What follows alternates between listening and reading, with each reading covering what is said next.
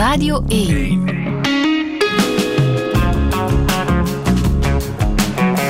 Douché. Met Friede Lesage.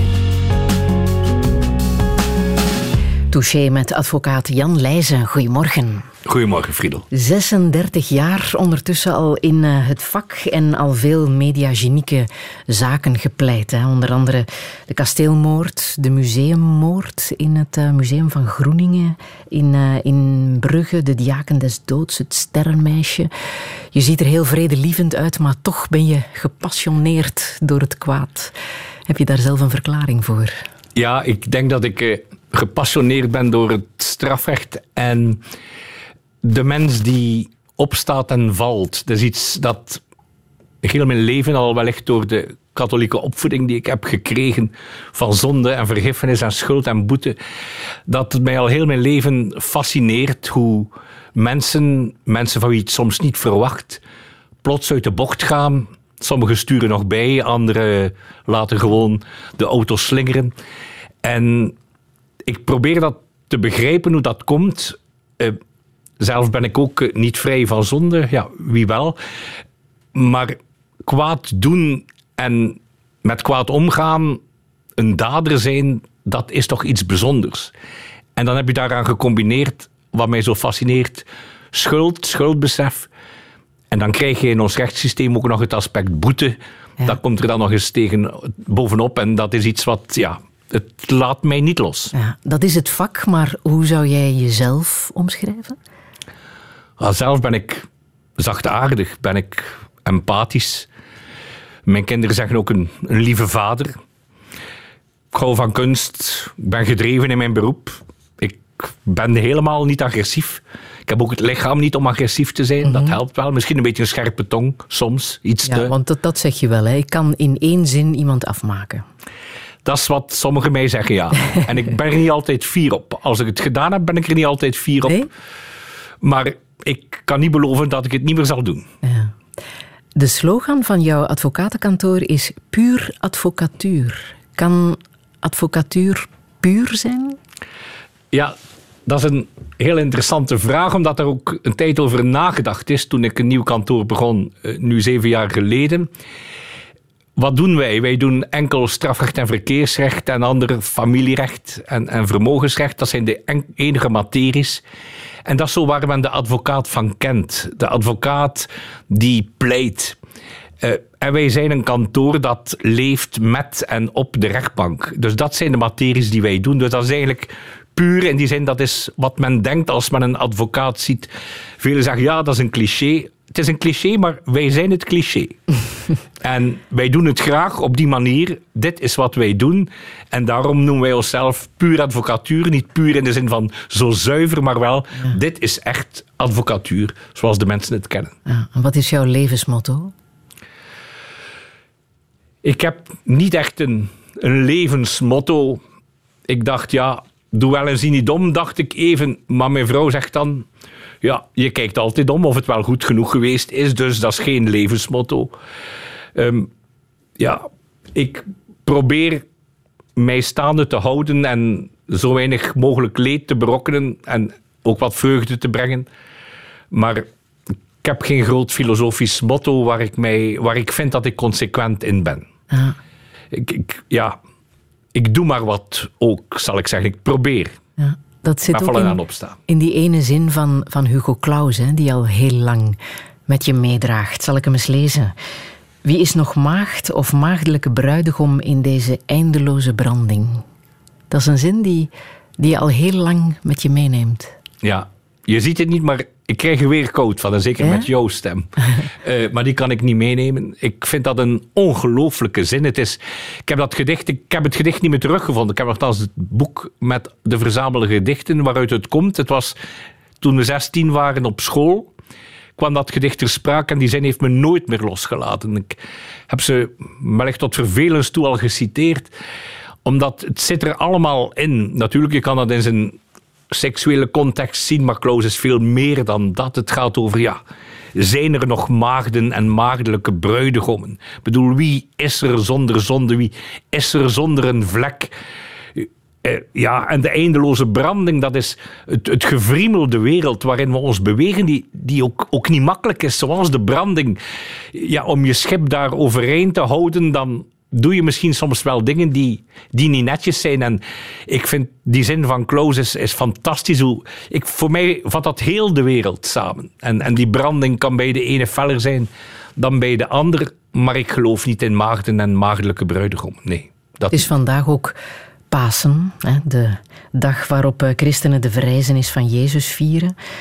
Is dat een teken dat de mens het kwaad altijd zal overleven, zal overwinnen? Dat het uiteindelijk daarover gaat, de verrijzenis?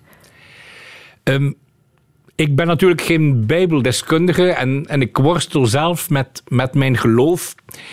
Maar ik geloof wel zeer en ik denk dat, ik hoop dat niet niemand dit nog betwist, dat de historische Christus bestaan heeft. En dat is natuurlijk een enorme boeiende figuur. En die verrijzenis wil de hoop geven. Dat er op het einde dat er toch nog hoop is. Maar dat hoeft niet noodzakelijk op het einde van het leven te zijn. Dat kan zijn als je het even niet meer ziet zitten. Als je denkt, het is gedaan. Even recuul nemen en dan kijk, ja, er is misschien nog hoop. En dat is het mooie natuurlijk aan, aan het Bijbelverhaal. Los of je daarin gelooft en of dat je, Jezus nu Christus is en de Zoon van God, dat is nu even voor mij niet relevant. Maar het is een ongelooflijke boodschap van hoop. Die zegt, kijk, probeer nog eens. Kijk nog eens. Kijk nog eens, er is misschien nog iets. En dan is het Maria Magdalena die het plots ziet. Of niet direct ziet. En dat vind ik zo'n mooi verhaal, ja. Ja. Ik hou van het Nieuwe Testament. Ja. Jan Leysen, welkom in Touché. Never found me yet. Never found me yet. Jesus' blood. Never found me yet. This one thing I know. For he loved me so. Jesus' blood never found me yet. Never found me yet. Jesus' blood never found me yet. This one thing I know, for he loved me. Jesus' blood never found me yet. Never found me yet. Jesus' blood never found me yet. This one thing I know, only love. Jesus' blood never found. Never found me yet. Jesus' blood never found me yet. This one thing I know, only love. Jesus' blood never found me yet. Never found. Blood never found me yet. This one thing I know, only love. Jesus' blood never found me yet. Never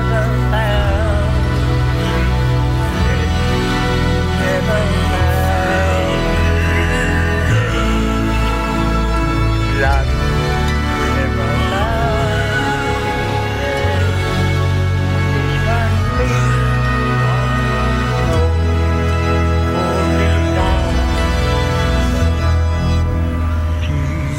Blood never found me. Never found me. Jesus' blood never found me. This one thing I know, for it loves me so.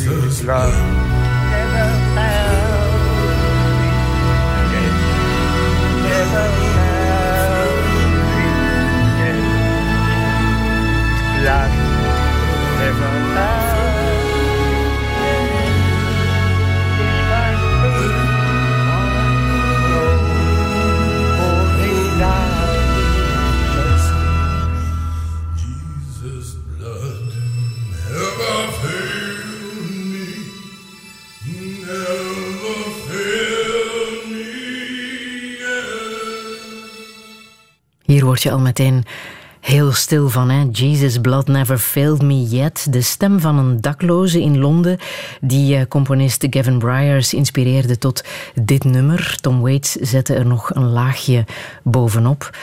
Jan Leysen, wat betekent dit nummer voor jou? Ja, ik hoorde het nummer toevallig op de radio en dan Shazam en dan thuis even de tijd nemen om dat te beluisteren. Ik, ik vind het prachtig hoe die zin voortdurend terugkomt van Jezus bloed zal mij nooit in de steek laten. Het wordt als een, als een mantra gezongen en herhaald om jezelf als het ware te overtuigen dat het zo is. Of je in trance te brengen in, in, in toch een, een religieuze sfeer. En, en ook vanuit de hopeloosheid, en daarom vind ik dat mooi aan, aan die gebroken stem, dat is, dat is een stukje de hopeloosheid, maar dan toch proberen die hoop te bekomen door het herhalen van eigenlijk een heel mooie zin. Mm-hmm. En zo creëer je, en ik, dankzij jou weet ik dat het een dakloze is, vanuit lelijkheid schoonheid, door een mooie zin te herhalen vanuit misschien een wanhopig leven. En zo krijgt die man misschien toch moed. In elk geval, ik put er moed uit van, kom aan, ja. voortdoen. En we moeten het misschien een paar keer herhalen dat we de kop niet mogen laten hangen. Ja, maar jij put ook moed uit het Nieuw Testament. Dat heb je gelezen. Ja, ik ben natuurlijk mee opgevoed uh, als twaalf jaar katholiek onderwijs. En daar ben ik dankbaar voor. Laat een stempel. En een goede stempel, vind ik. In die zin is voor mij, en ik zal het om de niet-gelovigen niet te choqueren, en zelf ben ik ook niet zo'n rotsvaste gelovige. Ik val en sta op. De historische Christus is een bijzonder charismatische figuur. Dat is een leider. Hij heeft ook retorisch talent, wat mij ook wel interesseert. Hij, hij brengt mooie verhalen. Hij kan mensen engageren. Hij, hij is zelf ook sociaal geëngageerd. En hij heeft natuurlijk, wat de meesten niet direct hebben, een ongelooflijk aangeboren gevoel voor wat goed is en wat niet goed is. En dat vind ik dan een mooie baken. Om te proberen, maar ik zeg het zonder enige pretentie, want eh, ik val te veel. Eh, om te proberen u daarop te richten. En te proberen een beetje meer Christus te zijn. Jezus als voorbeeld. Ik ken in de geschiedenis geen andere figuur. Natuurlijk, het verhaal van Mohammed ken ik niet. Dat hebben wij nooit geleerd. Dat was toen nog niet in de mode om dat in het katholiek onderwijs te, als les te geven. Maar Jezus wel. En dat is iemand wiens voorbeeld we toch goed kunnen volgen. Dat, ik ken in de geschiedenis geen leiders. Napoleon, keizer Alexander de Grote, keizer Karel, noem ze allemaal maar op, die zoveel eigenschappen in zich dragen als de figuur van de historische Christus. Mm-hmm. En daarom vind ik, als je een boek zoekt over een interessant iemand, wel, dat is een moeilijk boek misschien, of het is geen boek, het is een reeks verhalen. Uh, ja, dat is een inspiratiebron. Mm-hmm. Is het ook een inspiratiebron uh, te weten dat in de Bijbel zo'n zesduizend gewelddadige passages worden beschreven, hè? Het gaat over goed en kwaad natuurlijk. Is het ook dat dat jou inspireert? Wel, dat fascineert natuurlijk uh. wel. Omdat je dan probeert te begrijpen waar komt al dat geweld, vooral in het Oude Testament, ook in het Nieuwe, vandaan. Waarom is dat nodig? Ik heb daarvoor het uh, boekje van Hans Ausloos, uh, professor uh, Bijbelwetenschappen, gelezen over God, geweld en de Bijbel. Uh, buitengewoon interessante publicatie. En de man ook ontmoet. Ja, dat geweld is natuurlijk een verhaal. Uh, je kan dat niet, ja, als je dat letterlijk gaat nemen, dan denk ik dat, dat je fout zit. Uh, zeker wat het Oude Testament betreft. Uh, maar dat geweld hebben wij ook in onze wereld. Dus een verhaal schrijven dat gaat over de wereld zonder geweld, lijkt mij een fake verhaal tot en met. En hier heb je dan nog een God, en dat is het moeilijke, die geweld toepast. God die de Egyptenaren in de zee gooit uh, en volkeren belaadt met pesten en andere kwalen. Maar God is hier natuurlijk ook een, een allegorie voor het kwaad moet ja, daar moet iets tegenover komen, daar moet boete tegenover komen.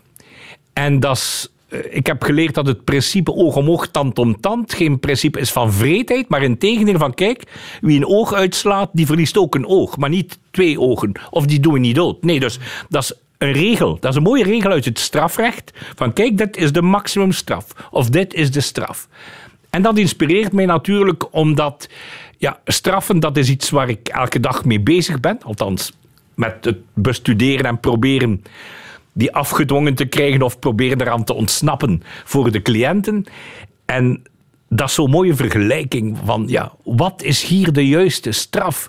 En God, ja, die moet zich daar nu niet meer mee. Uh, nu hebben we de rechters. En de rechters, die passen de straf toe. Die zeggen, ja, dat is goed of dat is niet goed.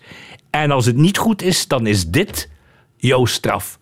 Dus de rechter oefent eigenlijk geweld uit. Hij sluit iemand op, dat is geweld uitoefenen. Hij doet iemand een boete betalen, dat is geweld uitoefenen. Dat doet pijn, maar dat is de taak van de rechter. Dat is eigenlijk ja, een goddelijke taak bijna. We hebben die nu natuurlijk Uh, geseculariseerd. De rechter wordt benoemd door de minister van Justitie, maar krijgt dus een ongelooflijke macht. Er wordt, daarom heb ik er zoveel bewondering voor, van onze rechters enorm veel verwacht. Je moet het maar kunnen om telkens gewetensvol te gaan afwegen.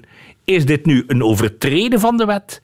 En wat moet ik daarop kleven als sanctie? Het lijkt mij ongelooflijk moeilijk. En toch, zoveel doen het uitmuntend. Als um, tegenover zoveel geweld staat, staat uh, mededogen, ook in de Bijbel. Is er nog voldoende plaats voor mededogen in uh, de rechtbank? Wat is jouw ervaring? Ja, natuurlijk als advocaat smeek je om mededogen voor je cliënt als je voor mm-hmm. de dader bent. En, en dat zijn we heel vaak. Ja. Ik hou er ook van om de beide kanten uh, te hebben. Uh, er is zeker plaats. Um, soms vind ik niet genoeg. Sommigen vinden dan misschien te veel. Er is plaats in die zin, je kan minimumstraffen hebben. Je kan alternatieve straffen krijgen. En dat is een teken van mededogen. Als een exhibitionist een behandeling krijgt, dan is dat een vorm van mededogen. Trouwens moet die mens in de gevangenis, wat lost dat op? Niks. Dat is, dat is een soort ziekte. Maar goed, dat leidt ons misschien te ver. Dus dan toont de rechter daar mededogen. Zegt, kijk vriend, als je het nog eens doet, loopt het fout af. Maar nu, we zullen zorgen voor omkadering. En dat vind ik mededogen. Hmm. Uh, en altijd is het mooi als een straf nog dat laatste sprankeltje hoop laat. Dan vind ik dat mededogen. Iemand, ja, de doodstraf is gelukkig afgeschaft. Dat is nu eh, goed, als je iemand levenslang geeft, weet je ook dat dat niet meer echt levenslang is. Maar er moet nog iets van hoop over zijn op het einde. Daarom ben ik, zou ik niet graag hebben dat er veel maximumstraffen worden opgelegd. Ga er net iets onder. Maar goed, de rechter moet doen wat hij moet doen. Als hij vindt het moet de maximumstraf zijn, dan is het zo. Maar zo, dat klein beetje hoop nog laten, ook in de straf, dat vind ik het mooiste. En dat lijkt me ontzettend moeilijk. Ja, er is dus ruimte voor mededogen. Hmm.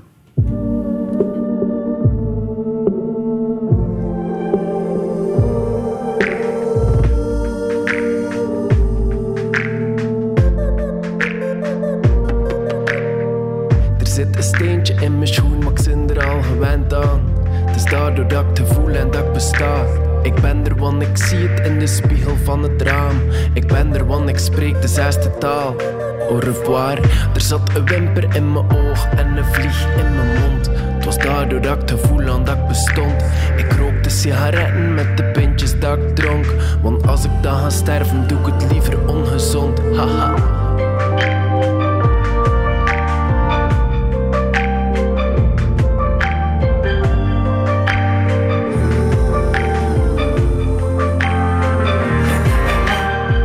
Er zit een liedje in mijn kop. Zing ik mee, daardoor dat ik te voel en dat ik leef. Ik woon al heel mijn leven in het droomkasteel. Gewoon omdat ik de kamer met je deel. En het zijn er veel. Er zit een mug op de muur en ik kreeg hem niet geklopt. En het is toch weer het typisch, want ik moet morgen vroeg op. Je weet wat dat ze zeggen over toeval en het lot. Ik ben het bijna zeker, ja die mug is hot. Haha.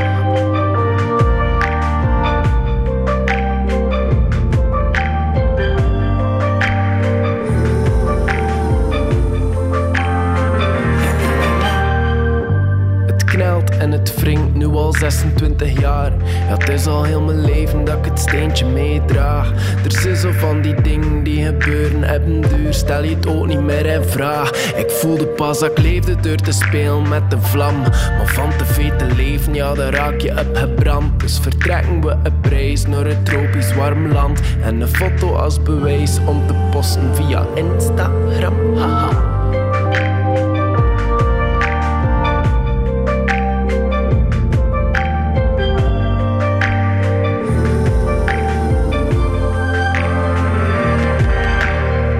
Er zit een splinter in mijn duim en ken een blijne op mijn hiel.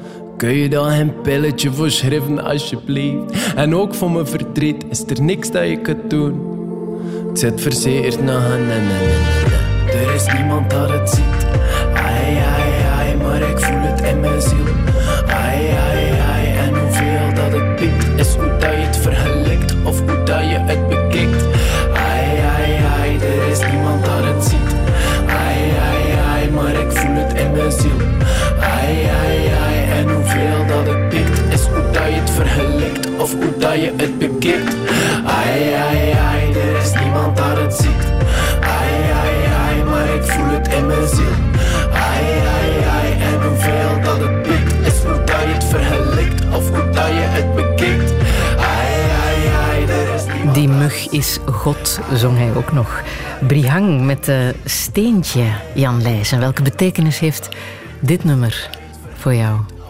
Ja, nu word ik wat stiller, omdat ik het steentje altijd uh, in mijn schoen heb. Zoals hij ook zingt, hè? Het knelt en het wringt. Nu al zesentwintig jaar in het uh, geval van Brihang. Ja, um, ik, ben, ik word dus negenenvijftig en ik ben geboren met een neurologische aandoening, waarvan men in het begin dacht dat dat gewoon een manneke is met kromme beentjes. Ja, en dan moet je zo van die ijzers aan je benen dragen, zodat in het eerste leerjaar, de broeder in mijn geval, je de trap omhoog draagt naar de klas. En kan je natuurlijk veel niet meemaken. Ben je ook, af en toe is het mikpunt van spot. Kinderen zijn hard voor elkaar en ja, dat is zo. En dat is een steentje, ja. Ik zie het elke dag. Ik voel het elke dag. Uh, ik uh, leef met dat steentje. En mijn schoenen uitdoen zal niet helpen. Integendeel, ik moet speciale schoenen dragen om het steentje te kunnen uh, toch een beetje mobiliteit te hebben. En dat is niet eenvoudig. Um, maar ik besef ook dat dat niet erg is als je kijkt wat andere mensen soms als steentjes in hun schoen moeten meedragen. Mm-hmm. Ik ben uit een mooi gezin, ik heb een mooi gezin, ik heb een job die ik graag doe. Uh, ik heb, maar het is een steentje en het, zal, ja, het zit er levenslang in en het doet af en toe pijn. Het heeft destijds meer pijn gedaan misschien dan vandaag. Maar ik kan niet zeggen dat steen, steentje geen pijn doet. Ja. Hoe noemden ze jou, de kinderen, op school? Wel, ik herinner mij dat er even geroepen werd aan mij... Eh, neem mij het West-Vlaams niet kwalijk. Hé, hey, ongelukkigaard. Dat is een ongelukkigaard. En ik kwam thuis, ik zei aan mijn moeder... Ja, wij praten geen echt dialect, omdat mijn vader uit Turnhout was. Anders eh, snapte de man niet waar het over ging. Eh, ik zeg, men zegt dat ik een ongelukkigaard ben, maar... Wij zijn toch niet ongelukkig, mama? We zijn toch allemaal gelukkig? Ik zag het dus in de zin van happiness, geluk. En niet een ongelukkigaard, wat een scheldwoord is voor een gehandicapte of een anders valide. Of een, hoe dat men het allemaal ook mooie woorden geeft. Het blijven steentjes in de schoen.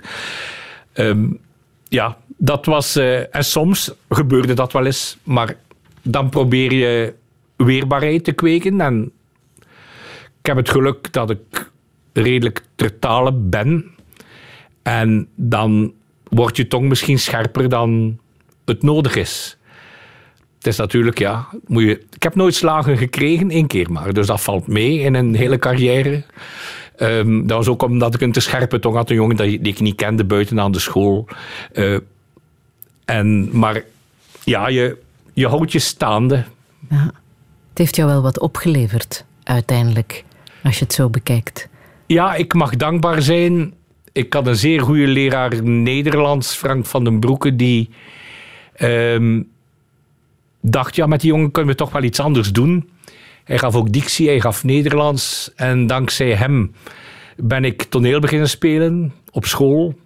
Later hebben we met enkele vrienden een cabaretgroepje gehad, dat Frank ook geregisseerd heeft. Dus hij heeft mij wel een podium gegeven om te zeggen, kom aan, je bent dan misschien niet te goed te been, zoals dat heet, maar er is misschien wel iets anders uit te halen. En ik ben hem dankbaar omdat hij het beste op dat vlak heeft, een talent dat in mij een beetje sluimerde, toch kunnen wakker maken. En mm-hmm. ik gebruik het nog elke dag. Dat, ja, dat taaltalent gebruik je inderdaad elke dag als, als advocaat. In hoeverre heeft jouw vader daar mee over beslist dat je in zijn voetsporen zou treden? Eh, mijn vader was zeker een, een voorbeeld voor mij. Ik herinner mij toen ik nog maar een jaar of vijf was. Hij zat altijd met de dictafoon met heel luide stem, alsof hij een hele zaal toesprak. En zijn dictafoon, die dan eigenlijk alleen naar de secretares moest om het uit te tikken, zat hij te roepen. Zijn teksten die dan worden uitgetikt. En als hij weg was, dan deed ik hem achter. Ik, ik snapte niet eens wat hij zei. Ik zei, espacement, de nieuwe balinja, dat is espacement, is passie. En nieuwe balinja, dat is eigenlijk nieuwe alinja. Maar dus, ik zat er maar achter te doen in zijn dictafoontje. Dus ik heb altijd wel naar de man opgekeken. Dan wou ik toneel doen. Hij zei, doe eerst toch iets anders. Je kunt later nog toneel doen. Hij wist wel dat er niet meer van zou komen. En rechten lag mij. Psychiatrie had mij ook gelegen, maar geneeskunde, dat zou ik niet gekund hebben. Dat is te moeilijk. Ik moet eerst ja. zeven jaar geneeskunde. Journalistiek heb ik ook even gedacht, maar ik dacht, ja, rechten, dat lijkt mij wel iets. En ik ben heel blij dat ik advocaat geworden ben. En mijn vader is daar zeker mijn grote voorbeeld. En hij heeft me vrijgelaten, maar ik denk eigenlijk, nu ik het besef, dat hij mij handig gestuurd heeft. Ja? Maar in een richting waar ik wel goed zit. Op welke manier dan? Door zelf ook enthousiast te zijn over zijn beroep. En dan te zeggen, ja, doe toch eerst maar iets anders, dat toneel. En, en dat je... Ja, hij, hij heeft mij ook in de studies niet lastiggevallen. Hij heeft mij laten doen. En dan ook de kans gegeven om te beginnen in, in zijn kantoor. Het eigenaardige is, toen ik dertig was, zei hij, ik ga nu, zei ik, excuseer, ik ga nu zelf een kantoor beginnen. Ja, ga hier weg? Ik zei, ja, ik ga weg. Ik bedoel, ik, ik, heb, ik ga zelf een kantoor beginnen. En het leuke was dat hij toen zei, wel, ik ga met je mee als dat goed is. Oh ja. En dan, goed, hij had een heel goede associé, maar dat was iemand van zijn generatie, niet van de mijne. En dan is hij met mij opnieuw begonnen, en met jonge advocaten nog, en ja... Wat je zelf nu ook hebt gedaan, eigenlijk. Wat ik nu ook nog eens heb gedaan, ja, om mij te kunnen toeleggen dan op het strafrecht. Ja. En uh, ja, dat is heel fijn. Ik heb een heel zwaar leven. Echt heel zwaar. Alles is voor mij ontzettend moeilijk. Ik heb echt een heel zwaar leven. Nee, nee, maar echt waar. Het leven is voor mij gewoon ontzettend zwaar. Bij mij gaat nooit eens iets vanzelf. Daarom ben ik vaak zo moe. Heel veel dingen zijn zo moeilijk dat ik ze gewoon niet doe. En doe ik wel een keertje iets, wordt het heel vaak niet gewaardeerd. En daarom gaan veel andere dingen automatisch ook verkeerd. Ik kan vaak ergens niet meer helpen, want dan heb ik ergens pijn. Nou, dat vind ik zelf ook heel vervelend, dat ik er dan niet bij kan zijn. Ik sta natuurlijk ook veel liever altijd voor de mensen klaar. Maar ja, ze moeten maar begrijpen, mijn bestaan is heel erg zwaar. Ik heb een heel zwaar leven. Nee, maar echt heel zwaar. Moeilijk, moeilijk, moeilijk, moeilijk, moeilijk. Ik heb echt een heel zwaar leven. Nee, nee, maar echt waar. Het leven is voor mij gewoon ontzettend zwaar. Ik zeg ook best wel vaak een afspraak op het laatste moment af. Dan hebben mensen al gekookt, maar ja, ik ben opeens back off. Ik vind, ja, ze moeten maar begrijpen dat ik een heel zwaar leven heb. Het is bij hun gewoon vaak vloed en bij mij gewoon vaak app. Soms dan sta ik bij de kassa, alles moet daar vlug, vlug, vlug. En dan ben ik iets vergeten, moet ik helemaal terug. Alle mensen moeten wachten en dat vinden ze niet fijn. Maar ja, dan zien ze ook een keertje hoe het is om mij te zijn. Ik heb een heel zwaar leven, echt heel zwaar. Moeilijk, moeilijk, moeilijk, moeilijk, moeilijk. Ik heb echt een heel zwaar leven. Nee, nee, nee, maar echt waar. Het leven is voor mij gewoon ontzettend zwaar. Ik neem het leven heus zoals het komt. Maar ja, vaak komt het niet. Nee, nee. En dan zit ik maar te wachten en het geeft mij veel verdriet. Het geluk wordt heel veel mensen zomaar gratis toegespeeld. Ik begrijp ook niet dat God de boel zo ongelijk verdeelt. En straks lig ik op mijn sterfbed en dan lig ik in mijn graf. En dan denk ik, pff, het is zwaar geweest, gelukkig is het af. En ze zullen bij hun praatjes ook wel zeggen, het is waar. Oh, wat was het leven van die vrouw, verschrikkelijk zwaar. De heerlijke Brigitte Kaandorp met Ik heb een heel zwaar leven. Zo klinkt het ook in uh, dat nummer. Jan Leysen, uh, wat doet het met jou, dit nummer? Ja, ik vind het een fantastisch nummer. Um, ik heb natuurlijk zelf niet op dit niveau wat cabaret gespeeld vroeger. En, en het is wel leuk. Het, het mooie aan dit liedje is... Ik weet niet meer hoe het in ons gezin binnengeslopen is. Via wie? Het was via een van de kinderen. Als er iemand zo is... Wat zou in zelfbeklag, wat, want dit is toch een ode aan het zelfbeklag. Ja. In zelfbeklag zou verzeilen, dan staat er altijd wel iemand van de kinderen of iemand van de ouders klaar om te zeggen, ik heb het heel zwaar. Ja, en dan is het natuurlijk over. Dan zeggen we, kom aan jongens, we doen voort. Allee, ja. Wat is er aan de hand? Uh, kop op en... Uh, aanpakken en voortdoen. Ja, want ik denk inderdaad, als advocaat bijvoorbeeld, dan kan je niet zonder zelfrelativering. Hè? Dat gaat niet. Ja, nee, zelfrelativering is, is uiteraard ontzettend belangrijk. Maar het voordeel van advocaat zijn, toch zeker in, in, in strafrecht, is... Ja, je krijgt op dezelfde dag een uitspraak waar je heel gelukkig van wordt en denkt, ha, nu kan ik het, zie eens, wat een goed advocaat. En een kwartier later krijg je een uitspraak tegen je kop. Dat je zegt, verdorie, dat had ik niet zien aankomen, hoe dat die nu niet vrijgesproken is. Dus je wordt voortdurend weer op de grond gesmakt. En, en je krijgt voortdurend weer lesjes in nederigheid, omdat ja, je beslist niet, je probeert alleen maar. En de punten krijg je van iemand anders. En dat zijn heus niet altijd tienen of negens. Dus uh, mm. daar moet je mee leren leven. En als je dat niet kan, is dat heel moeilijk. Mm. Ja. Maar hoe doe je dat? Um, als mensen bij jou komen met een vraag om hen te verdedigen in moeilijke zaken. Wat je al hebt gedaan. Hè? Bijvoorbeeld mm. de kasteelmoord, om er maar één te noemen. Om zo'n familie, uh, daar heb je de familie van Stijn Salas uh, begeleid. Um, bij te staan. Want dat zijn toch zeer emotionele gesprekken. Hè? Hoe, hoe probeer je die emotie om te zetten naar, naar ratio? Hoe, hoe doe je dat? Ja, ik denk, en ik ben zelf ook wel vaak emotioneel. Iemand, de almoezenier van Brugge, gaf mezelf een boek na een assiseproces over hoogsensitieve mannen. Zegt hij, jij bent er zo een. Mm-hmm. Dan zegt hij, dat is ook jouw troef.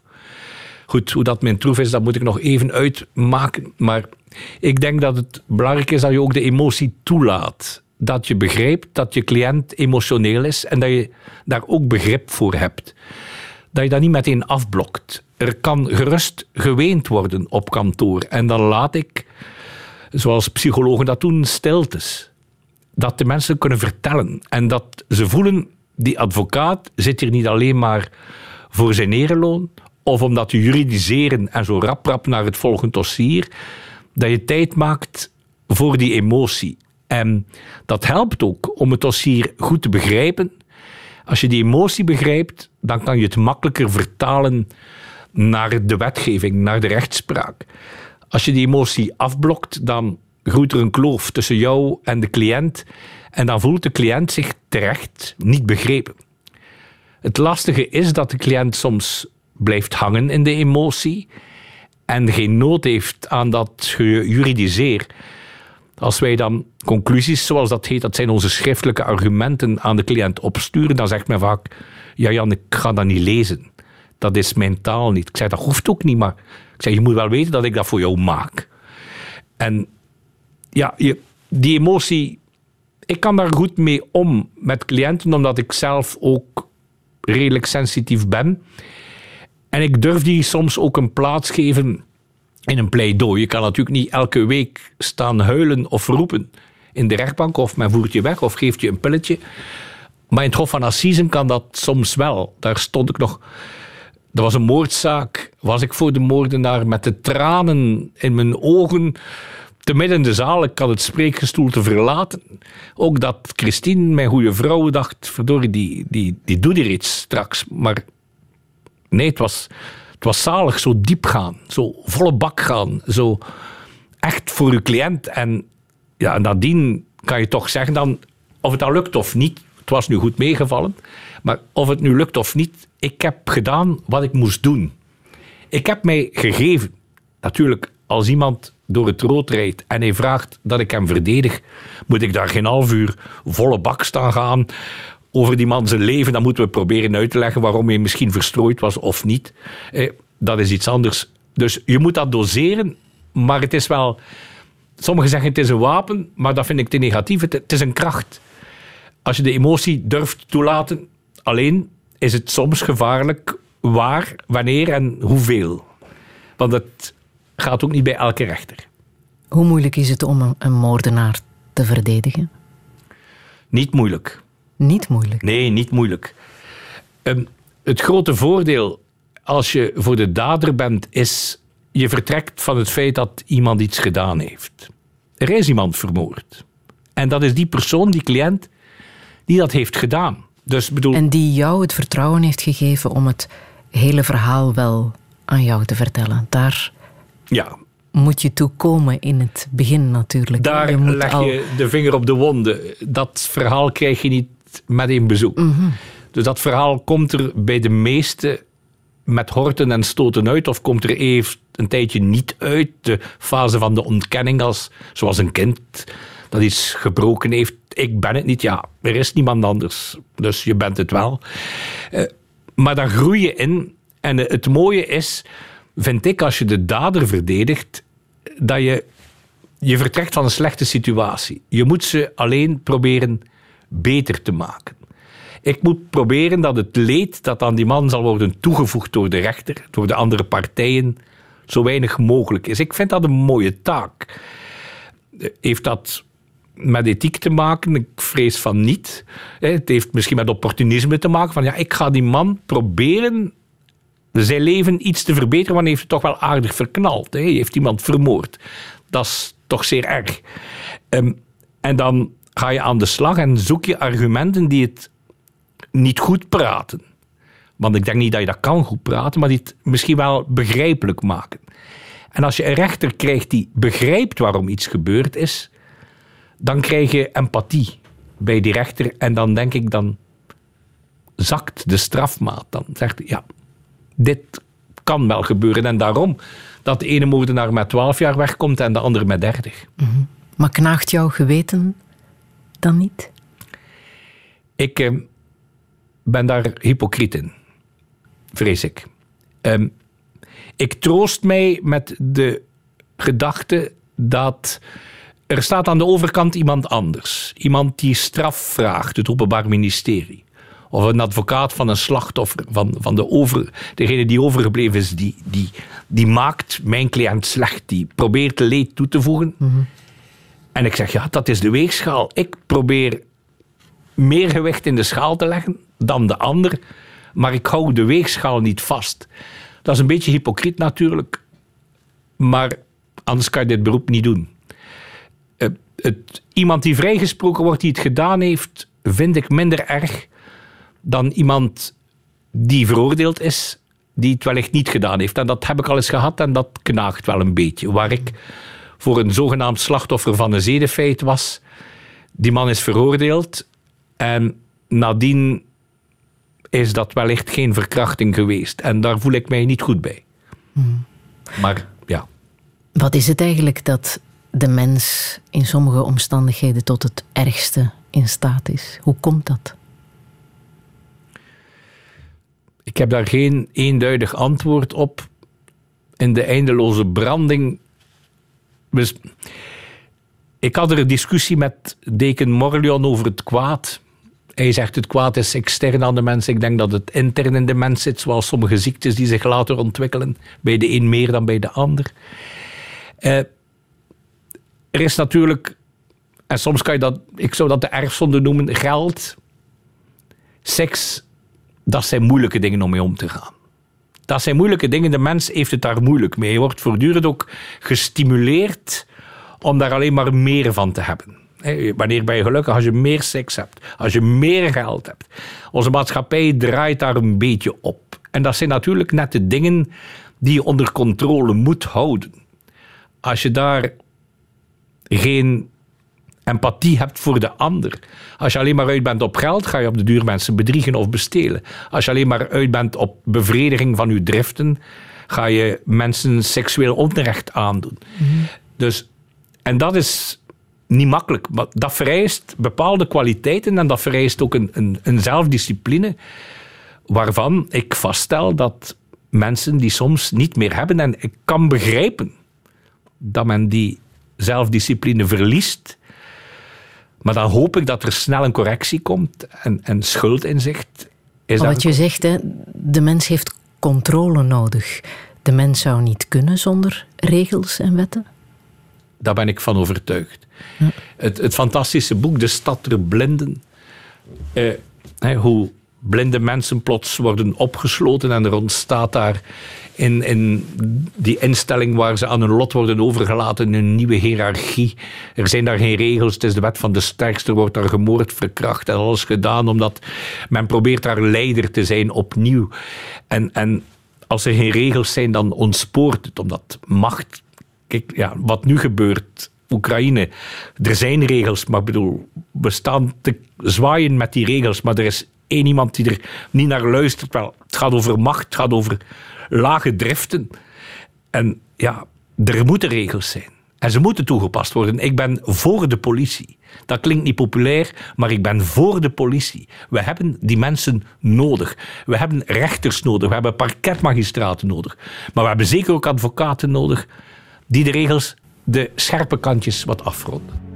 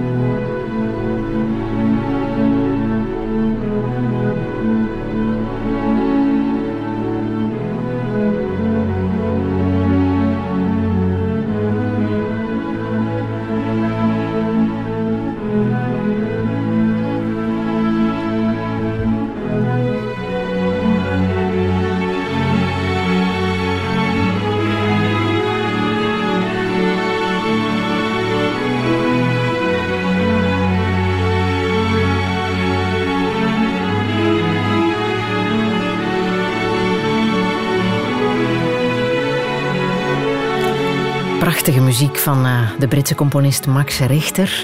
Jan Leysen, wat betekent deze muziek voor jou? Ja, uh, daar word ik stil van. Dat is natuurlijk niet goed in een praatprogramma. Um, die muziek die ik heb leren... Ik hield van Wim Martens, dan een Audi. En een vriend van mij, Maarten Ampe, zei... Max Richter, neem dat eens. En ik vind het ongelooflijk. Dat is muziek waar ik onherroepelijk stil van word... En dan komen ook wel de, de zware, maar ook soms de heel mooie momenten. Maar dan zou ik thuis wel eens zitten grienen als ik die muziek opleg. Als ik naar die muziek luister, omdat hij zo... Ik weet niet uit welke film of wat ook het komt, maar het, het komt bij mij zo binnen. Het pff, raakt mij totaal, totaal. Ja. En, en dan komen soms heel zware momenten naar boven. Ook heel mooie. Je kan ja, wenen van mooie momenten en ook wenen van eh, zware momenten, ja. Is dit ook de compensatie die je nodig hebt voor je job als advocaat? Ik eh, heb muziek nog niet zo lang ontdekt en de kracht van muziek, van dergelijke soort muziek. Ik vind dat buitengewoon om... Dan zet ik de koptelefoon op en dan zit ik ergens en dan laat ik het gewoon allemaal... toe dan. En, en dat verwerkt misschien wel. Hè. Naast kunst heb je dan muziek om het te verwerken, maar er komen ook zware momenten naar boven als ik die muziek hoor. Ja, kunst, beeldende kunst, dan is een grote passie van jou. Hè? Je ja. hebt zelfs een apart kamertje in je huis waar je alleen maar met, met kunst bezig bent. Gaat zo het zover? Ja. Ja? En wat ja. doe je daar dan in dat kamertje? Ja, uh, Ik, doe daar, maar ik zit daar te rommelen aan de computer met kunstcatalogie, ook met stripverhalen en graphic novels. En ik bekijk daar tentoonstellingen, ik schrijf daar ook een beetje. Ik heb het geluk dat ik mag schrijven voor die Artcoach, een kunsttijdschrift. Um, ik lees daar, ik uh, mail naar kunstenaars dat ik iets wauw vind. Uh, ja, dat is zo'n beetje mijn, mijn vrije tijdscentrum. Daar kan ik... Het ligt ook altijd rommelig.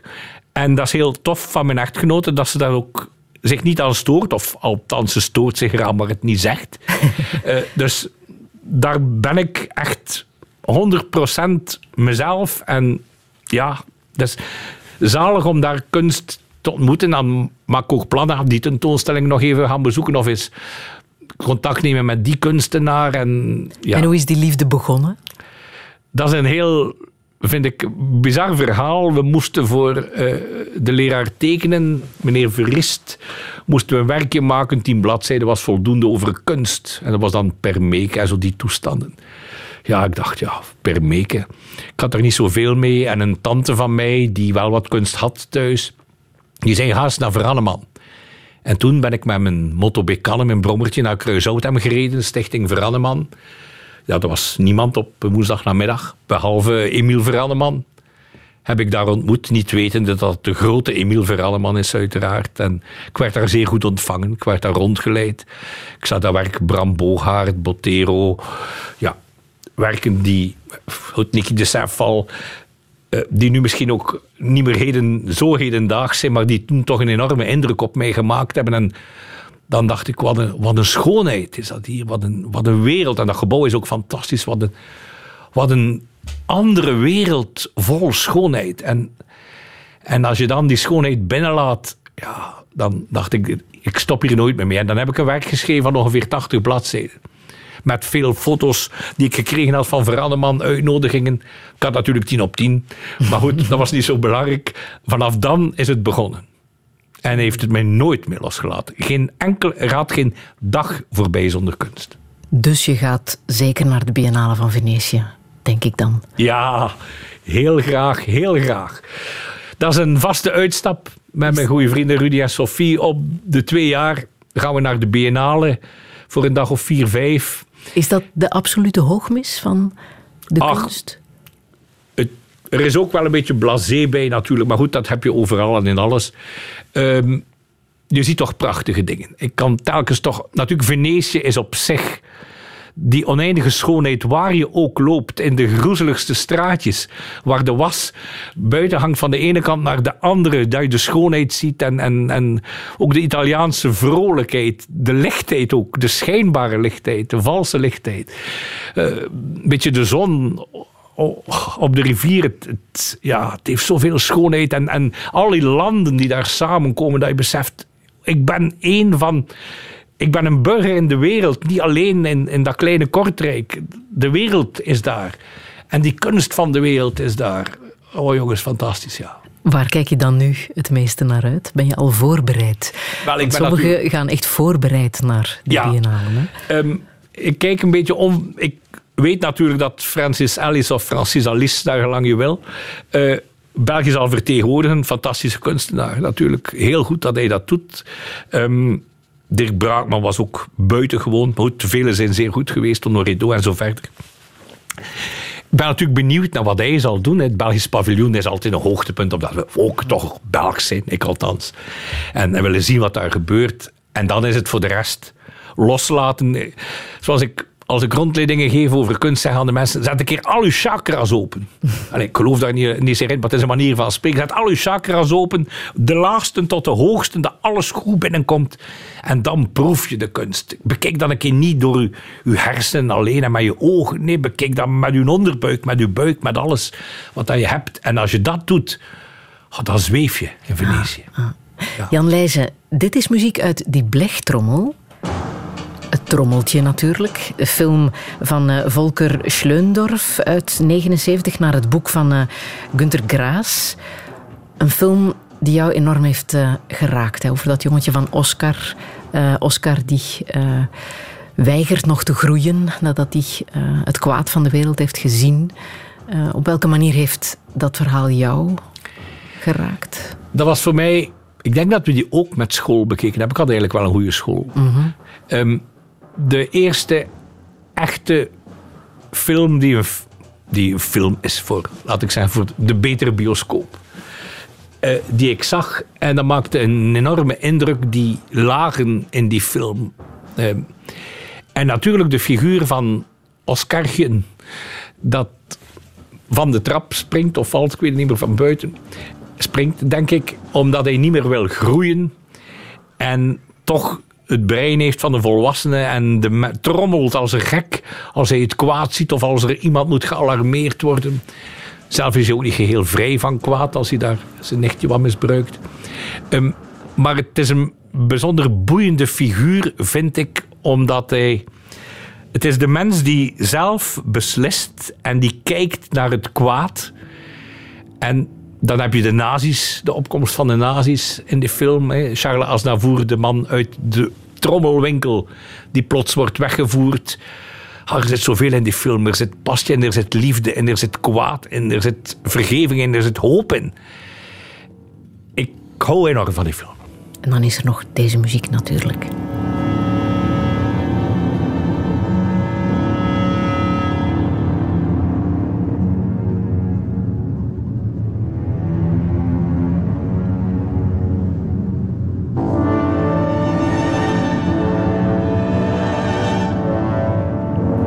Muziek van Maurice Jarre uit de film Die Blechtrommel. Zometeen praat ik verder met advocaat Jan Leysen. Radio één.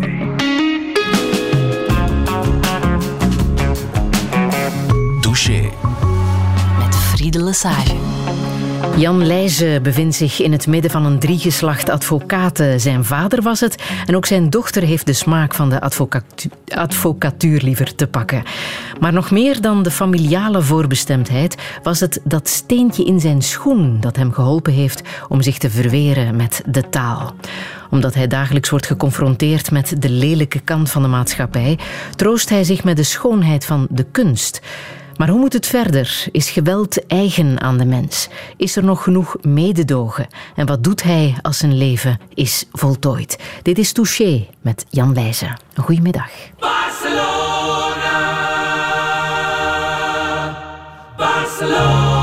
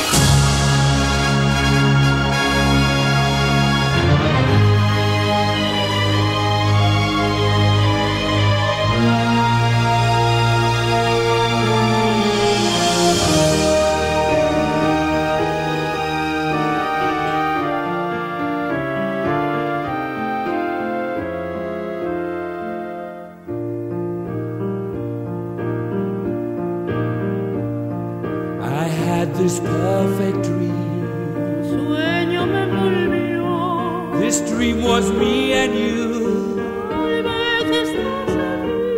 I want all the world to see miracle sensation, my guide and inspiration. Now my dream is slowly coming true. The wind is a gentle breeze,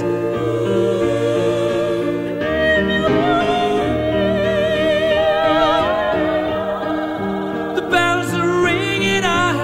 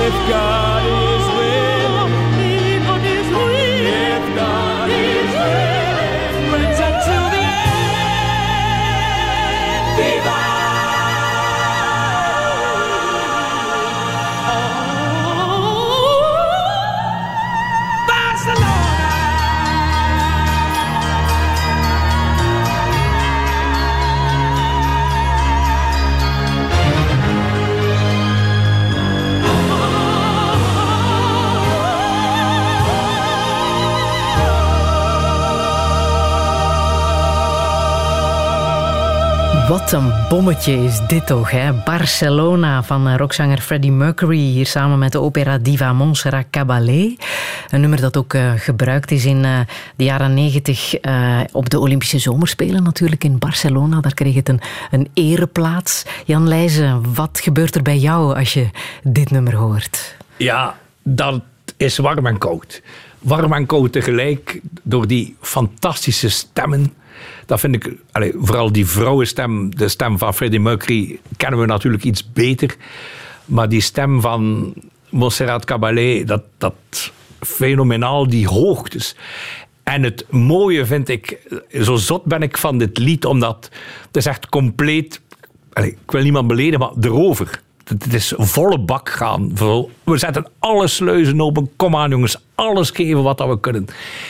En dat vind ik zo mooi eraan. Dat is, dat is iets, ja, wat we eigenlijk elke dag zouden een beetje moeten doen. Niet alleen in ons beroep, ook in onze, in onze genegenheid, in onze liefde. En, en de passie in de dingen die we doen, in de kunst en alles.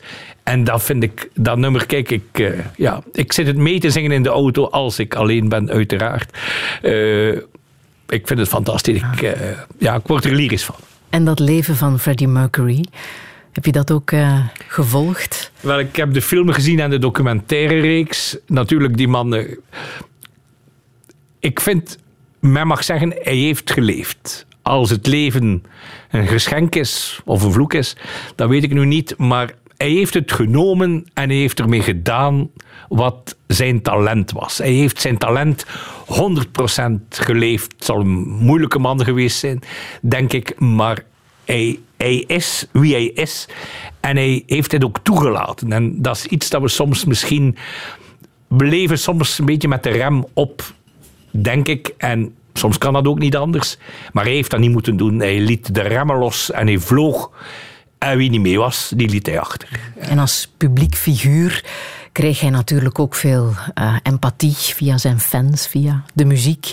Dat is ook iets wat, wat jou bezighoudt, hè? Sommige zaken, ook als advocaat, krijgen heel veel publieke empathie, omdat ze in de media verschijnen. Andere gebeurtenissen verdwijnen tussen de plooien. Dat is vaak een groot verschil, hè? Um... Ja, en ik, ik heb een beetje last, um, zonder te negatief te willen zijn, met hoe sommige zaken worden uitvergroot. Um, als er iets ergs gebeurt in een gezin... Ik denk nu aan, aan dat kleine jongetje dat, dat misbruikt werd misschien en, en ontvoerd werd, wellicht, jongetje naar Nederland. Dien. Ja. ja. Uh, dat kopt de kranten, koppen, dagen, tv, hoofdthema. Dat is natuurlijk zeer erg. Maar er gebeuren in zoveel gezinnen zaken die even erg zijn en die die aandacht niet krijgen. Ik vind niet dat die allemaal die aandacht moeten krijgen. Ik vind net dat dat individuele leed, dat leed van dat gezin, niet moet uitvergroot worden. Als je dan niet meehuilt, lijkt het... Ik heb een discussie gehad met een zeer goede vriend, alsof dat je geen hart hebt. Ik zeg, allee, dat is individueel leed. Men moet daar geen collectief leed van maken. Er is al genoeg collectief leed. Kijk nu naar, naar Oekraïne. Dat is collectief leed. Iedereen, de aanslagen op Zaventem, dat is co- collectief leed. Dat destabiliseert. Maar als mijn zoon zou verongelukken, of, of een van mijn kinderen, in een ongeval... Is dat voor mij het einde misschien van de zin van mijn leven? Maar dat is mijn leed, als individueel leed. Blaas dat dan niet op tot dat iedereen moet meehuilen en mee roepen in het bos. Dat het een mo- ik, ik heb daar last mee. Het, het collectief maken van leed. En ik vind dat een beetje goedkoop. En als er een kind is, ja, is het natuurlijk makkelijk om dit te doen. En dan gaan we nog eens abstractie maken. De... De dader wordt dan, hè, zoals Dutroux... Let op, ik heb niet de meeste sympathie voor de man, begrijp me niet verkeerd, maar dan noemt men dan een monster en die kinderen noemt men dan bij de voornaam. Ik begrijp dat. En Dutroux is misschien ook collectief leed, omdat het falen was van ons rechtssysteem even. Maar los daarvan, we noemen hem dan een monster en die man die Dien heeft meegenomen ook, dan, dan lijkt hij alsof hij niet meer een van ons is. Als je hem ook zijn voornaam geeft, ja, dan zeg je... Je gaat toch geen Marx zeggen tegen Dutroux. Ja, je noemt hem een monster, dan is hij een, je ontmenselijkt hem. En ik vind niet de taak van de media om iemand te ontmenselijken. Laat hem mens zijn tot hij voor zijn rechter verschijnt. En ook dan nog. Ik sprak gisteren nog met, met een magistraat van Hof van Beroep, voor wie ik enorm veel respect heb. Hij weet dat en die doet dat. Hij, de ergste... misdadiger staat voor hem, wordt meneer aangesproken, met respect behandeld. Dan komt die mens natuurlijk buiten en zegt hij, hij was wel vriendelijk. Ik zeg, ja, dat wil niks zeggen. Ik zeg, dat is omdat hij correct is. De straf zal, dat is iets anders. Maar je moet de mensen, het is niet de taak van ons, het is niet de taak van de media om mensen al te ontmenselijken, te veroordelen op voorhand. Goed, kijk wat Marjan Faber gedaan heeft. Los van het feit dat ik het een briljante kunstenaar vind. Is dat nu nodig? Ja, ik heb het daar moeilijk mee. Mm-hmm. Dat gebeurt ook bij mensen die pedofiele daden hebben gepleegd, bijvoorbeeld. Hè? Dat die heel vaak snel worden afgeschilderd. Dat is ook altijd een, een moeilijke kwestie. Een moeilijke kwestie hè? Ja, daar raakt u een maatschappelijk heel gevoelig thema natuurlijk. Mm-hmm. En eh, ik moet altijd opletten als ik daar mijn mening over zeg. Maar hier mag ik ze zeggen. Ik ben nog veilig in deze studio... Uiteraard, dat debat wordt zeer eenzijdig gevoerd. Uh, alle pedoseksuelen worden meteen afgeschreven. Eén keer ben ik bijzonder aangegrepen door een pedoseksueel. Het was het zogenaamste grootste Europese kinderporno-netwerk. En er waren ook misbruiken in gebeurd om die opnames te maken en dergelijke. En er was één, het was niet mijn cliënt, maar een andere die zei aan de rechter, maar ik ben zo. Die zei, de rechter zei, waarom doe je dat? Maar ik ben zo. En dan dacht ik, Jezus, als dat binnenkomt... Allez, je kan dat toch niet negeren dat dit ook... Natuurlijk, je mag dat niet doen. Als je kleptomanie hebt, mag je niet stelen ook. Het is niet omdat je kleptomanie hebt, maar laten we dat ook eens, die kant ook eens bekijken. Het zal maar, je zal maar een man zijn die valt op jongetjes van vijf, zes jaar. Hey, hoe, hoe dat komt, dat weet ik niet. Dat is voor, voor psychiaters misschien en, en, en voor dokters. Maar die kant moeten we ook eens bekijken. En, en dat dan wegmoffelen van... Ja, je moet je maar aan de regels houden. Dat vind ik te kort door de bocht. En, en, maar die nuance, ik weet het.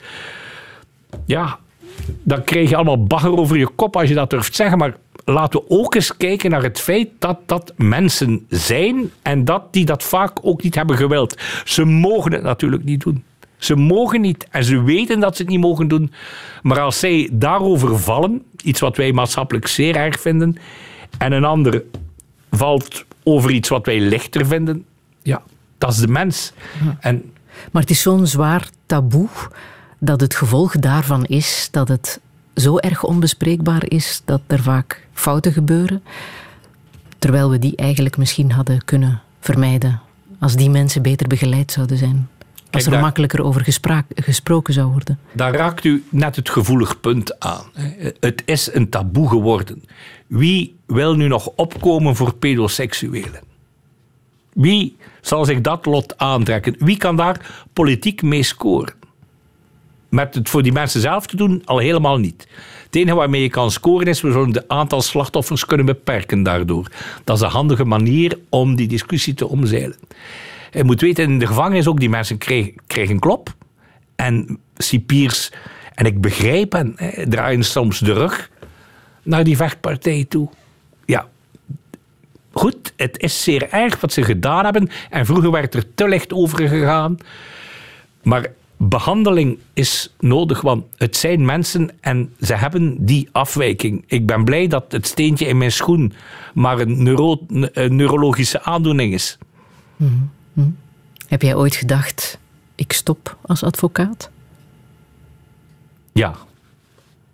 Ik heb daar, naar aanleiding van een proces, en ik neem het die rechters niks kwalijk, maar ik heb het er nog altijd lastig mee. Het was een priester kreeg een telefoon van zijn beste vriend dat die beste vriend uit het leven zou stappen.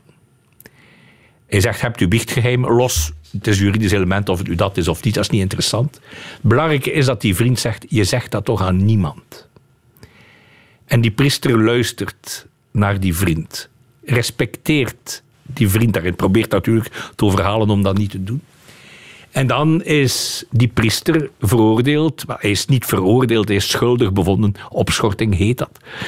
Opschorting van de uitspraak van de veroordeling in eerste aanleg en in beroep. En dat, dat vind ik... Wat een dilemma. Het zal je maar overkomen. Je vriend deelt dat mee. Je bent de laatste. Hij zegt, zeg het aan niemand. En je had eerdere pogingen al ondernomen die niet succesvol waren. En dan, je hebt hem niet verklikt. Je bent trouw geweest in je vriendschap. Je hebt het zelfbeschikkingsrecht, vind ik, van die man gerespecteerd. Maar zeg maar, nee, je had dat niet moeten doen. Je had je vriend moeten verraden. Ook al wilde die vriend op dat moment niet meer leven. En, en ik heb geprobeerd dat met Europese rechtspraak over het zelfbeschikkingsrecht. Dus daar is een tendens, maar die zeer voorzichtig is en in België nog niet aanwezig is, dat men zegt, ja, maar dat zelfbeschikkingsrecht, dat is het recht van degene die op dat moment doet. Maar ik heb het twee keer niet gehaald. En ik vind dit jammer. Ik begrijp die rechters en het is conform de rechtspraak en het zijn zeer goede rechters. Maar dit had ik zo graag veranderd gezien. Omdat die zelfdoding is ook zo'n verschrikkelijk taboe. Ja, hier, ik vind dat die priester juist gehandeld heeft. En ik weet dat het recht vindt van niet. Mm. Hij heeft zich aan zijn biecht geheim gehouden. Ja, en zelf voor degene die het biechtgeheim niet heeft, hij heeft zich aan zijn woord en aanzien van een beste vriend gehouden. En dat vind ik iets waard. Hast du etwas Zeit für mich? Dann singe ich ein Lied für dich von neunundneunzig Luftballons auf ihrem Weg zum Horizont. Denkst du vielleicht grad an mich? Dann singe ich ein Lied für dich von neunundneunzig Luftballons und das sowas von sowas kommt.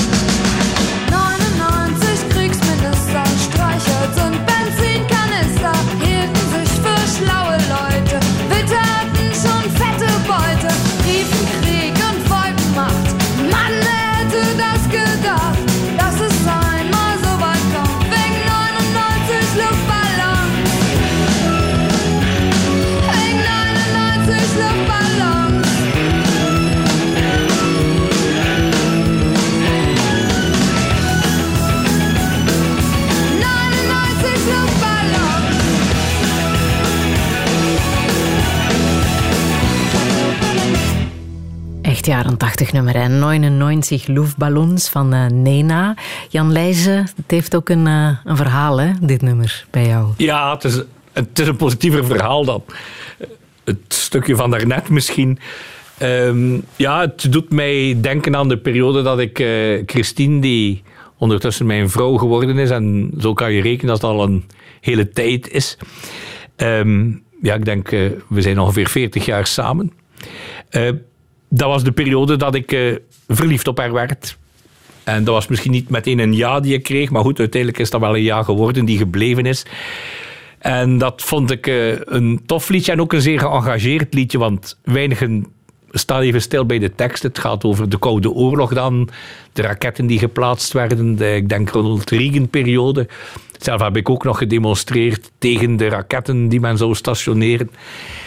En dus het mooie is, het, is de periode van de vlinders in de buik. Niet dat die nu weg zijn, maar laat ik zeggen, ze zijn misschien minder in aantal, maar het is omgezet naar een mooi partnerschap en diepgaande vriendschap. Um, en ja, die oorlogsdreiging die er toen was, we staan vandaag, als ik dat mag zeggen, geen stap verder. Geen stap verder. En als je dan die, die zinnen ziet, he, van...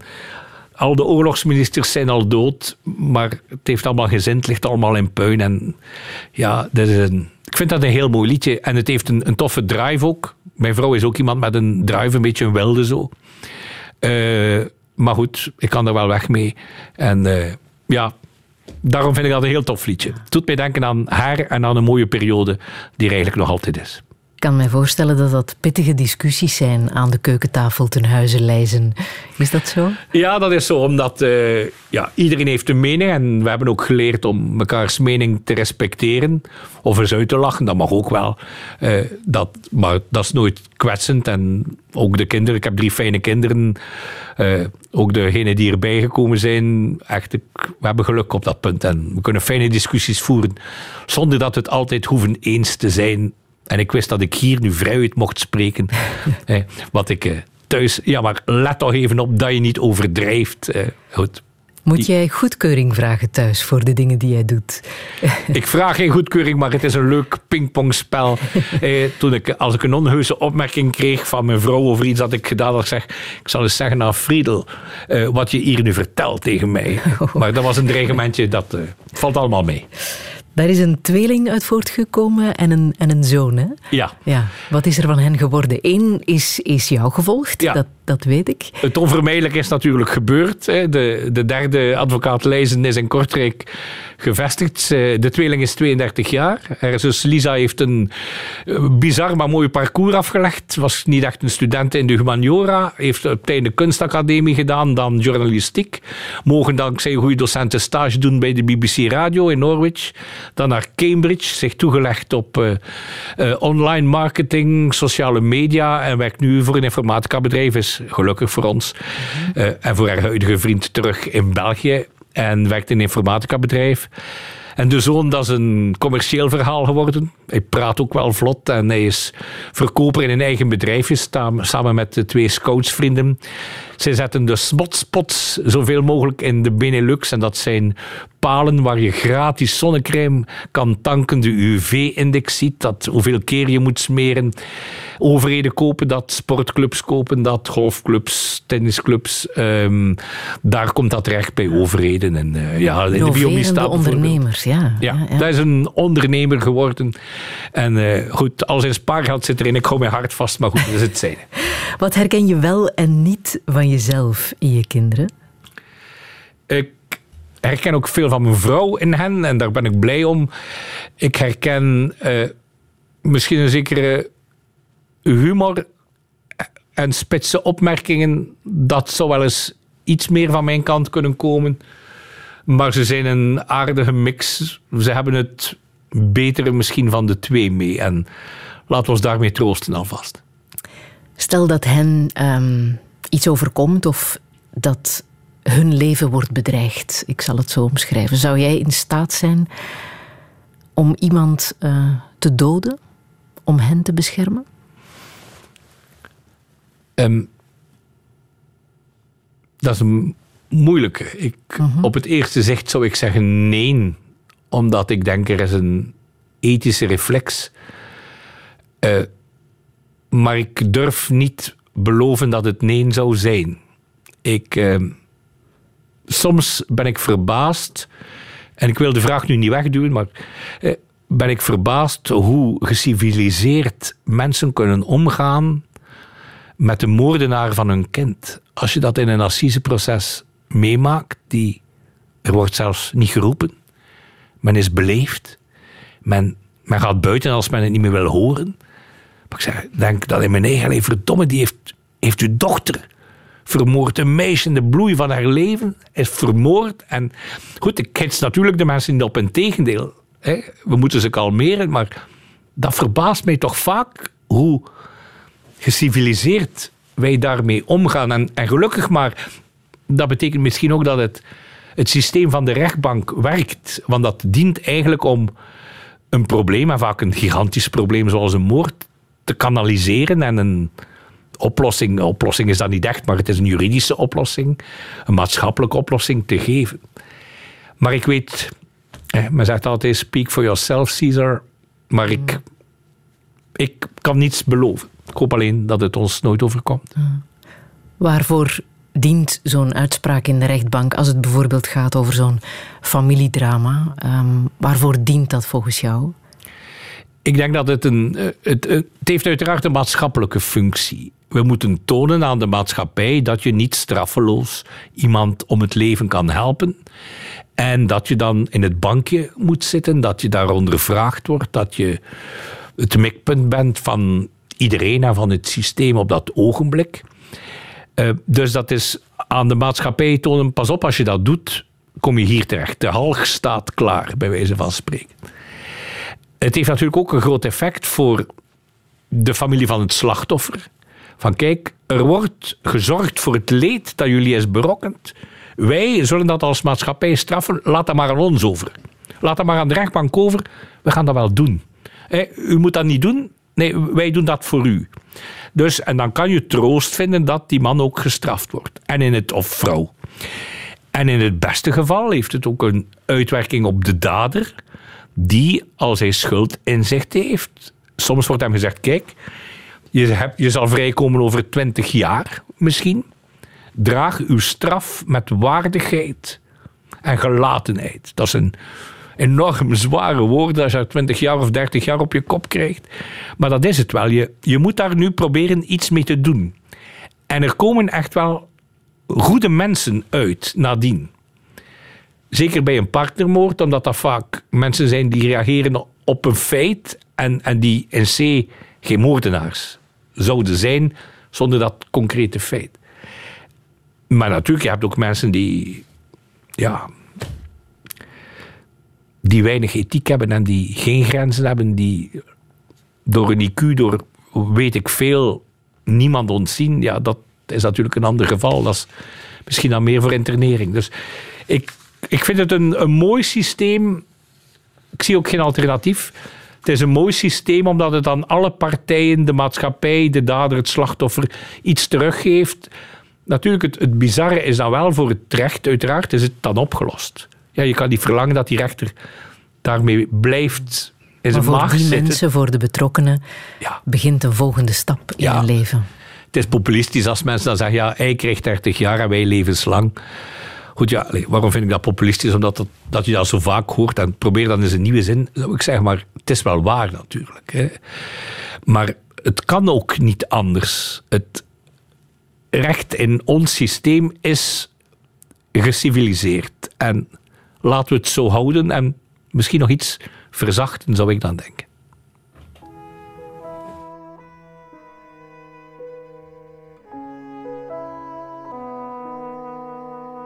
Meneer Alzheimer, ik wil even met u praten.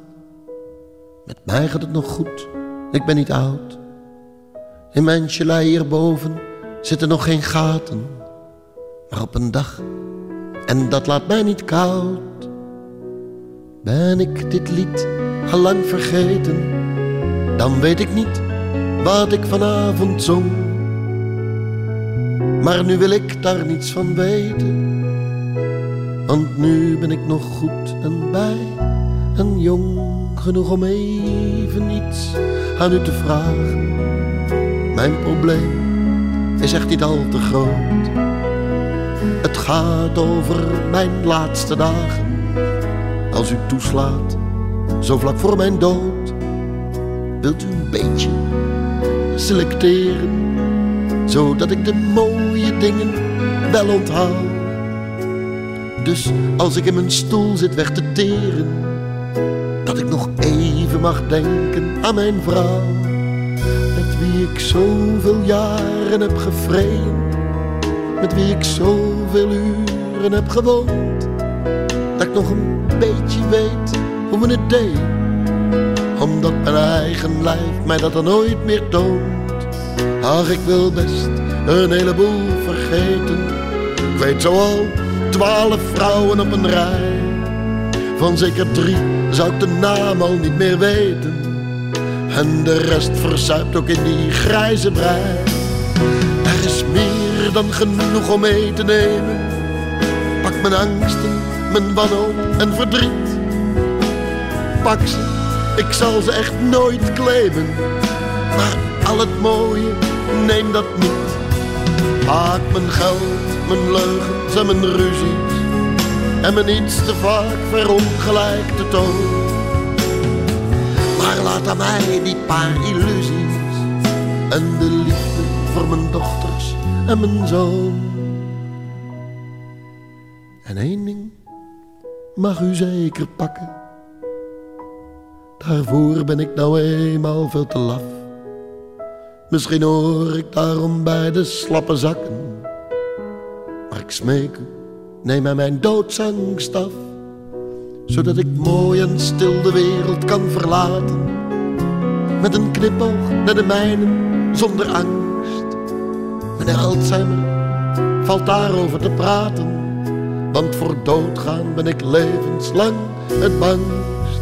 Dus dat ik mooi en stil de wereld kan verlaten, met een knipoog naar de mijnen zonder angst. Meneer Alzheimer valt daarover te praten, want voor doodgaan ben ik levenslang het bang. Joep van het Hek met een prachtig nummer. Hij wil nog even met meneer Alzheimer praten. Jan Leysen, het is een nummer dat ik speciaal voor jou heb toegevoegd aan jouw lijstje. Dank je. Is het herkenbaar? Ja. Um, dat doe je schitterend. Je laat het tweede steentje in mijn schoen voelen. De donkerste dag um, in mijn leven is ontegensprekelijk toen ik samen met mijn broer, mijn beginnend dementerende vader, die niet meer thuis kon blijven, omdat hij werd agressief. Hij liep verloren in zijn eigen huis. Onder een mom, onder een vals voorwendsel, hebben meegenomen. We zeiden, je moet even naar de dokter. Hij voelde dat het niet juist was. En wij wisten dan, we nemen hem weg uit het huis waar hij altijd gewoond heeft met mijn moeder. En hij komt nooit meer terug, want hij gaat nu naar de geriater. En over een week gaat hij naar een gesloten afdeling in een rusthuis. En dan voel je je verrader. Uh, maar je bent ook blij dat je de verantwoordelijkheid neemt. Want ja, iemand moet het doen. En ik ben mijn broer ook dankbaar dat hij dat meegedaan heeft. Maar het is moeilijk. Ik uh, steek het niet weg dat ik mijn vader dan misschien onrecht heb aangedaan. En hij was, zoals ik al mocht zeggen, een voorbeeld voor mij. Zijn grote blauwe ogen kijken mij nog altijd aan. Maar hij, ja, ik uh, vind het zeer erg. En dat is natuurlijk weer individueel leed. Het is mijn probleem. Het is niet het probleem van de maatschappij. Maar de manier waarom we, waarop we daarmee omgaan, is het misschien wel. En de beperkte mogelijkheden die er zijn in het kader van de euthanasiewet, dat uh, steekt mij, omdat ik zou hopen dat dit zelf niet moet gebeuren. Mijn zoon Jacob had gezegd toen hij de eerste keer meeging naar zijn grootvader: papa, jij zal dat ons toch niet aandoen? Hij was toen zeventien, is er nu zevenentwintig. Ik heb gezegd, Jacob, ik hoop het. En ik hoop het dat hij niet op zijn beurt mij moet wegdragen met een vals voorwendsel. En ik eh, ben jou eigenlijk dankbaar dat je dit liedje nu laat kennen, want ik kende het niet. Het pakt mij ook een beetje zoals je ziet, maar goed, dat is eh, op zich ook mooi. Dank je. Wat doe jij bij een voltooid leven? Ja, wanneer is het leven voltooid natuurlijk? Iedereen droomt van een mooi einde, of een, ofwel een onverwachts einde als de dood komt in je slaap. Um, mijn, de vader van Christine heeft euthanasie gepleegd en is gestorven omdat hij gelukkig, tussen aanhalingstekens, kanker had, kon dat. was terminaal en hij heeft ervoor gekozen om, hij heeft een verstandige keuze gemaakt, zodat er leed beperkt werd in de familie en hij heeft een mooi afscheid gehad met zijn kinderen rond hem. Dat vind ik een mooie manier. Uh, om te eindigen, ik, um, de plicht tot leven, ik heb het daar niet zo voor, tot het bittere einde. En dat zal wellicht niet overeenkomen met het geloof. Maar goed, ik heb ook niet beweerd dat ik een goede gelovige ben. Ik ben een met vallen en opstaan.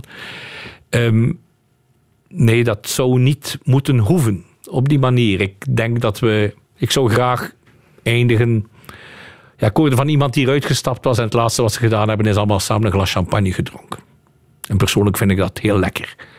En dat lijkt mij goed. En dan misschien met een van de liedjes die je hier hebt laten horen. Kunnen we nog eens samen grienen. Een beetje huilen en een beetje lachen samen. En, uh, ja. Maar wanneer is het voltooid? Ja, mijn vrouw zegt, we doen ook allemaal maar wat hè, op de wereld. Ik bedoel, de ene met meer succes, de ander. Daar moet je van niemand jaloers zijn als je je best doet. We doen allemaal maar wat. En ik doe ook maar wat. En ik... Uh, Ik zie het wel. Is het einde van een mensenleven ook het moment om nog spijt te tonen? Ja, ik denk als je die kans krijgt en het nog niet gedaan hebt, dat je dat zeker moet doen. Persoonlijk wacht ik niet. Als ik fout ben geweest, en dat gebeurt dus uiteraard, of tegen mijn kinderen of thuis of tegen iemand anders, dan wacht ik niet om dat te zeggen. Dat het mij spijt. Ik denk, dat maakt het voor mij ook lichter. Dat dat, ik zou zeggen, die steen kan je wel uit je schoen schoppen. Die andere twee niet. Maar die kan er wel uit. Dus dat moet je doen. Wacht daar niet mee. Wacht ook niet met te zeggen aan je kinderen dat je blij bent met hen. Maar het is een moeilijk gegeven, hè? Sommige mensen vinden dat heel moeilijk om oprecht hun spijt te tonen. Ja, ik stel... Ja. Het lijkt, men, we hebben het, ik denk dat dat misschien door onze opvoeding is waar schuld en biecht gekoppeld wordt aan foutief gedrag. En dat is natuurlijk ook zo als je iets fout gedaan hebt. Het is dan dat je moet spijt betoog, betuigen. Maar niet aan de biecht, ten, maar wel ten aanzien van degene aan wie je het onrecht hebt gedaan. Dat maakt je lichter en niet zwaarder. Je denkt, ja, dan geef ik toe dat ik een fout begaan heb. Maar natuurlijk geef je toe. Als je niet toegeeft, dan blijf je ermee zitten. En het is toch een, we krijgen al genoeg pakken te dragen. Het is een pak die je best zo snel mogelijk van je afgooit. En hoe moeilijk ook. En, en dat is mooi, vind ik. Iemand die komt zeggen, het spijt me, ik ga dat niet moeten doen. Ik vind dat heel mooi. En je wordt er lichter van. Het leven is weer een beetje draaglijker. Dus niet wachten. I'll feel the fear for you. I'll cry your tears for you. I'll do anything I can to make you comfortable. Even if I fall down when you're not around, don't worry about me. Don't worry about me. 'Cause if I fall, you'll fall. And if I rise, we'll rise together. When I smile, you'll smile. And don't worry about me. Don't worry about me.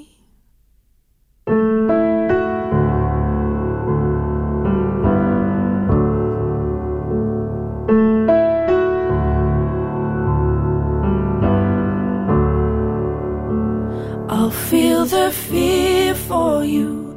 I'll cry your tears for you. I'll do anything I can to make you comfortable. Even if I fall down when you're not around, don't worry about me. Don't worry about me.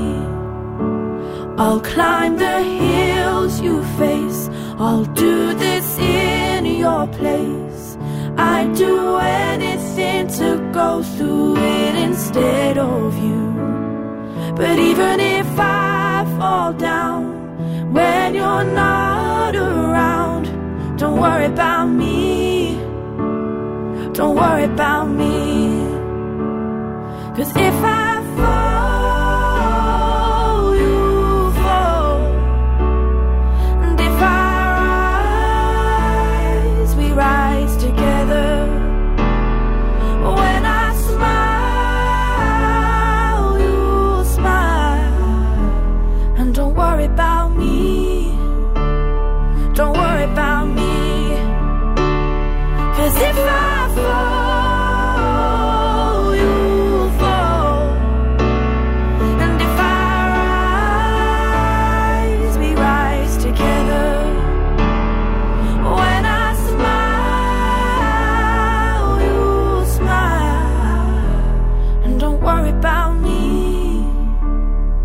worry about me.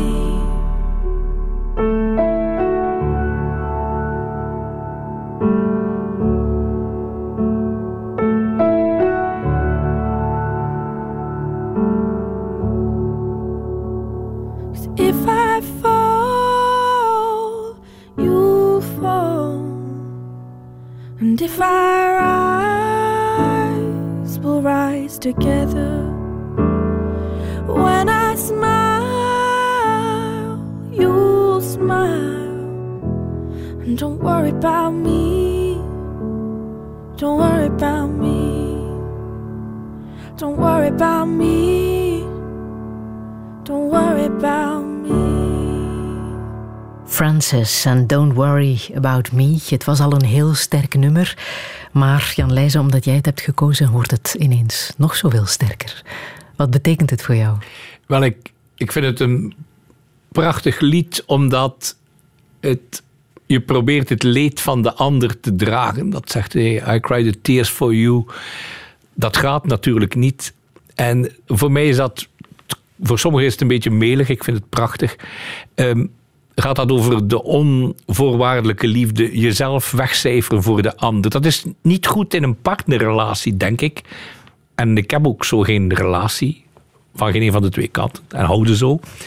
Maar ten aanzien van je kinderen heb je dat eigenlijk wel. Je wil hen behoeden voor het leed. En daarom dat ik daarnet je vraag, zou je iemand kunnen om het leven helpen die jouw kinderen heel veel kwaad aandoet, niet kunnen beantwoorden. En ik... Je, je wil je kinderen behoeden voor het kwade en het overnemen. Als je dat zou kunnen. Dat is de onvoorwaardelijke liefde. En ik denk enkel dat die bestaat ten aanzien van je kinderen. Ik verontschuldig mij voor mijn echtgenoten. Als dat niet zo is. Als ze dat verwacht had, maar ik denk het niet. Want dat mag je niet verwachten in een tweerelatie. Wat zou je echt nog willen in het leven? Ach, ik mag niet klagen. Ik... ik, ik Ik heb geluk. Ik ben aan de goede, in de goede helft van de wereldbol geboren. Ik heb, ik heb geluk. En de steentjes, god ja. Uh, er zijn er die veel groter moeten torsen. Ik ben een blij man. Ik heb een mooi gezin. Ik, mijn kinderen, ja. Uh, veel vrienden. Aangenaam. Ik hou van kunst. Ik mag veel kunstenaars ontmoeten. Uh, ik ben verwend. Ik zou alleen hopen dat ik nog wat meer tijd had om dat te doen. Maar ik doe ook zo graag mijn beroep, dus mm-hmm. daar stop ik ook nog niet direct mee, maar een beetje meer tijd. En ik hou van wat meer traagheid en zachtheid had ik graag nog in de wereld gezien, maar of ik die kan brengen, dat weet ik niet. Tijd voor kleinkinderen ook? We hebben er eentje, Hervétje. Gisteren is hij uh, twee jaar geworden, Aha. dus dat vieren we op Paasmaandag. Dat is heel leuk en dat is inderdaad uh, nog zo'n andere vorm van liefde. Ja, dat, ik ben geen bioloog. Ik weet niet hoe ik het kan verklaren natuurlijk. Je moet dat kind ook niet meer opvoeden, dat is het leuke. Ja, maar iets wat je zelf hebt gemist? Een band met grootouders? Ja, ik, mijn moeder was wat we in West-Vlaanderen een achterkomer noemen.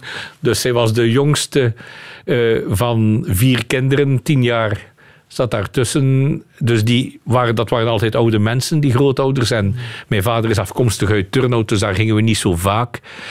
Um, en ik heb eigenlijk niet echt grootouders gehad in de zin van knuffelgrootouders. Nee, ja. dat niet. Welke boodschap zou je hier nog willen meegeven? Kunnen we een beetje zachter zijn voor elkaar misschien? En als ik het zelf te weinig geweest ben, dan spijt me dat ook.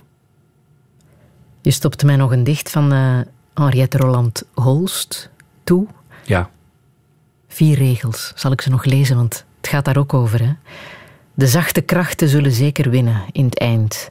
Dit hoor ik als een innig fluisteren in mij. Zo het zweeg zou alle licht verduisteren. Alle warmte zou verstarren van binnen. Daar gaat het over. Hè? Je doet het echt er veel eer aan om dat op die manier te lezen. En mij ook. Zullen we nog eindigen met uh, die prachtige aria uit Maddalena ai piedi di Cristo? Graag.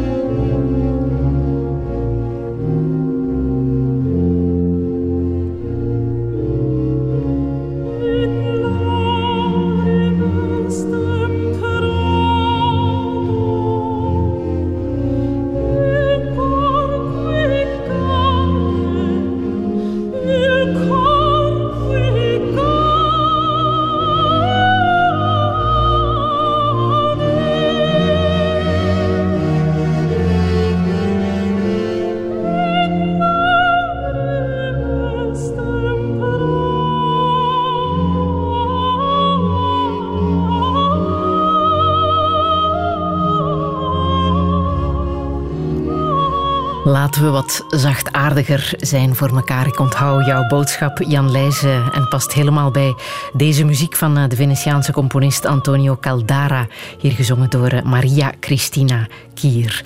Alle info van de dingen die hier ter sprake zijn gekomen kan je nalezen op onze website radio één punt be. En volgende week ontvang ik hier Peter van den Verre in Touché. Fijne zondag nog. Herbeluister Touché via de podcast, de Radio één app en radio één punt be.